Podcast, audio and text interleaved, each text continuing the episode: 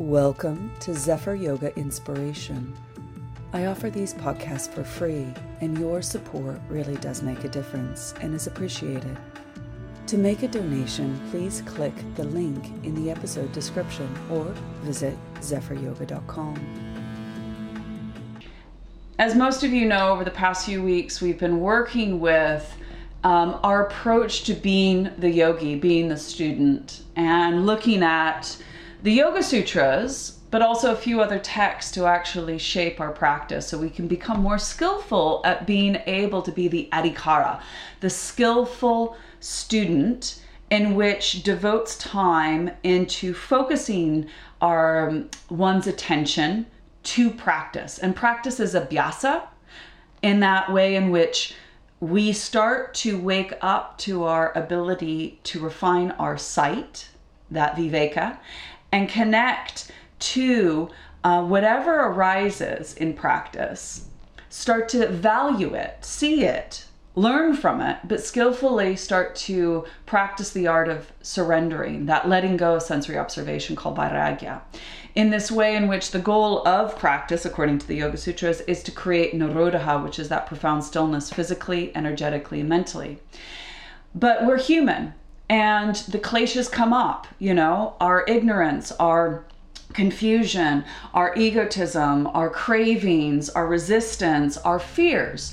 And this all comes up as a result of practice. But you, as the yogi, you, as the adhikara, hold five virtues just as much. These attributes were in um, Buddha, were in Krishna, Jesus, Moses, Mohammed, all these enlightened beings. You still hold the same virtues, attributes, and essential ingredients as they did. One being Shraddha, that you hold a sense of faith and trust that you have this connection to the source of your understanding, that you have vira, that courage to bravely face what is, and that smrti, to remember the tools and techniques to practice, as well as what matters to you most you are you have samadhi and access to being fully absorbed physically energetically and mentally present in any given moment. And the fifth is connecting to that light of intelligence that guides your sight guides your intuitive teacher to best serve you in skillfully navigating your life. So yoga is skill in action with loving awareness. Yoga is skill in action with loving awareness. Now this action in Sanskrit is called karma. And karma carries the notion that the fruits of your actions will come back to you. You can't escape the consequence of your actions. Whether positive or negative, it doesn't matter. You know, every cause has an effect, every action has a reaction, every choice has a consequence. But behind your current situation right now, it is your past karma, this philosophy says. And it's really a kind of statement in saying that life is not just happening to you, it's happening for you. And that's we as the yogis that bravely show up and actually see this, feel it, and experience it rather than pushing it away, rejecting it, that um, dvesha, or constantly craving something better that that raga or going into egotism that asmita and thinking more or less of who you are because you are defined by this limitation or obstacle or difficulty in your life or the fear that it comes up that you're not going to be able to manage this. Remembering that you have these essential attributes and um, ingredients to make the yogi to bravely face your kleshas to whatever comes up in this moment that you are a sum total of every choice. Every action that you have ever made, you are a sum total. It brought you here for some reason. And as the yogi, we wake up to any given moment, being mindful of what is you know, what did you wake up with? The negativity, some emotional distress, instability felt in the body, any disturbances in the breath that mirror the disturbances in the mind. Those are the four symptoms of suffering, according to the Yoga Sutras, that the kleshas are present, that you are affected by your life and you're reacting to life rather than responding.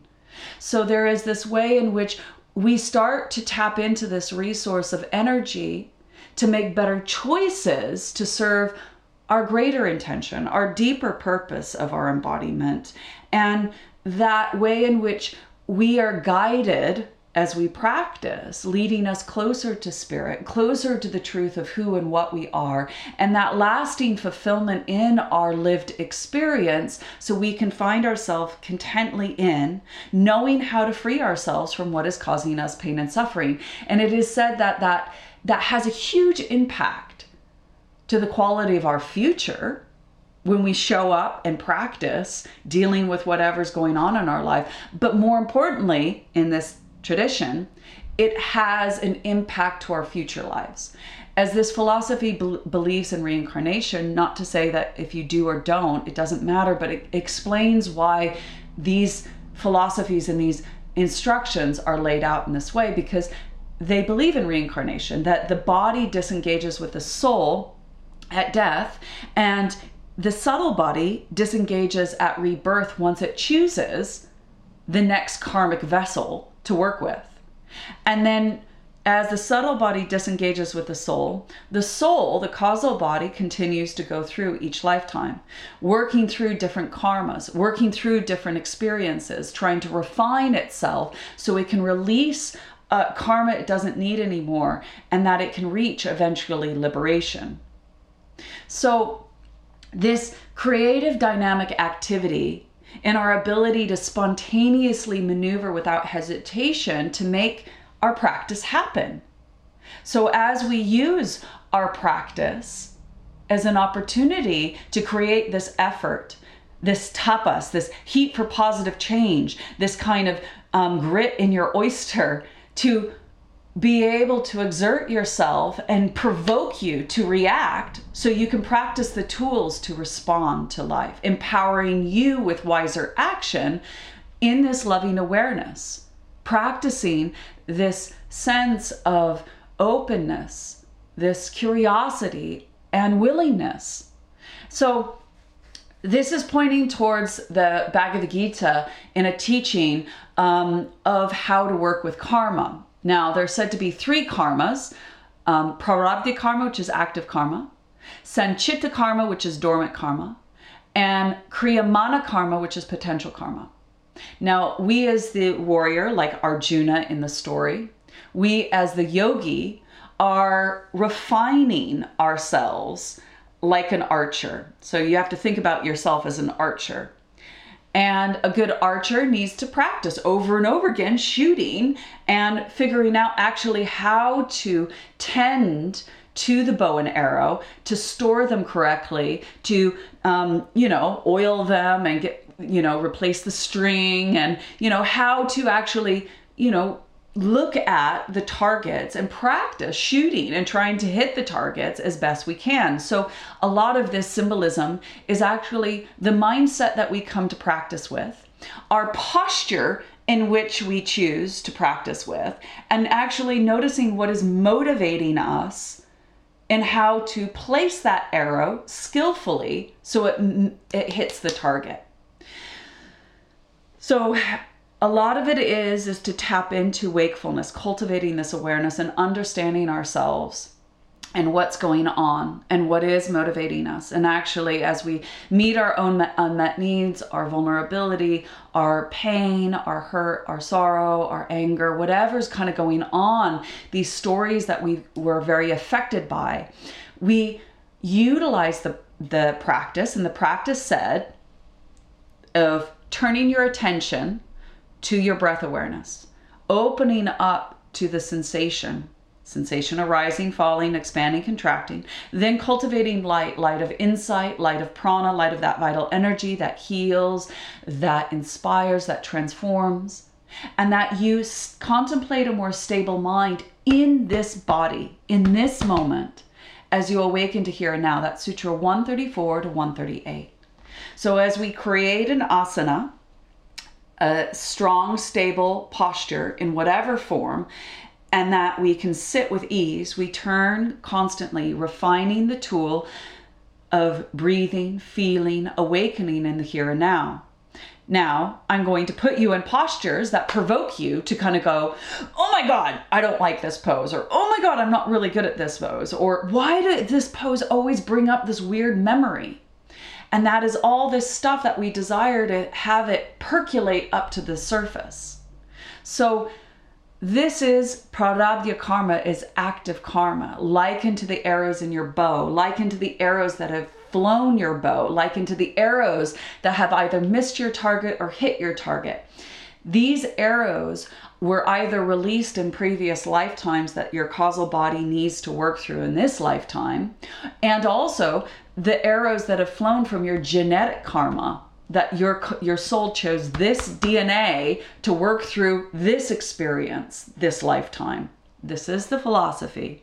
I know this triggers some people because they're like, I didn't choose this. I didn't choose my life stories because some of us have had really hard upbringings and we don't feel like that was fair. So I don't want to minimize and or belittle that.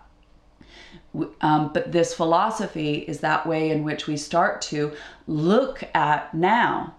We have a choice. And we have a choice to actually rectify the arrows that have fallen, make amends for the fallout of the poor aim, and then skillfully start to look at the further target, you know, your life's purpose, your soul's purpose, and actually what is aligned to your truth. This is Sanchita karma, which is now dormant karma, and how we actually start to um, choose better choices. So it is represented the, the arrows that are stored in the quiver. Now, when we get reactive, so you either a family member makes you upset, you get triggered by your partner, or you get triggered by a colleague, you know, or something happens in your life where you want to react you will immediately pull out a six year old arrow and throw a tantrum, pull out a 16 year old arrow and, you know, overeat, turn into a duvet and sulk. You will t- pull out a 21 year old arrow, go to the pub, get, you know, drunk, and then have sex with random people. Or you pull out an arrow of now and actually what is most important to you as you slow down and breathe and feel. You might need to cry. You might need to feel your feelings of anger and disappointment. Your feelings are real, but they're not true. They're just passing. But honoring whatever comes up and then contemplate actually, what is the best thing for me in this moment? It will always have a consequence. But that sense of really listening to consciously how do I want to respond in this moment? The best thing that serves for me, the best thing, the outcome for other other people involved. So it says there's a Hindu saying that says the first 35 years of your life you create your habits, the last 35 years of life your habits create you. So unconsciously as you react to someone triggering you, you will immediately pull that arrow out. So what we're trying to do is on our mat put you in a stressful situation that you immediately react to and go, wow, that was a strong reaction. Interesting. How quick can I actually slow down, return back, breathe, feel, cultivate that light of insight, stabilize my mind in my body, be here now? That said practice. And then make a better decision in which you cathartically start to kind of go, okay, what needs to be brought into the inhale pattern? What needs to be offered to the exhale pattern? And in that way, that heat, that tapas, is that heat for positive change. That we work with this in a somatic way, in that cathartic way. We breathe and move to help digest whatever is kind of going on for us and learn how to respond in a more productive way and this is really listening to what's most important to you what is what do you care about you know what is your deeper soul's longing? What is your purpose in this lifetime? And are your choices leading you closer to that truth or farther away? Now, this is how we create Kriyamana karma, like the arrowheads, the sticks, and the feathers on the ground, is, is that we are constantly, when we show up, we are making new choices. We're practicing an asana and kind of going, wow, next time I do that on the other side, I'm going to try something different. So you're going to make a new choice, a new arrow, and store it in your quiver So when we do the other side, you can make that choice and do it differently. As you saw the first side, you reacted in such a way that distracted you and created this conversation in which you entertained and you found it very disturbing or unsettling or whatever it is that you went okay on this other side i'm going to just try to practice this way and so it's that abhyasa that um, focused, diligent practice of honing in your viveka, your discerning awareness, that prajna that lights your intelligence to be able to skillfully, bravely face what is, trusting that this too shall pass and you're going to be okay.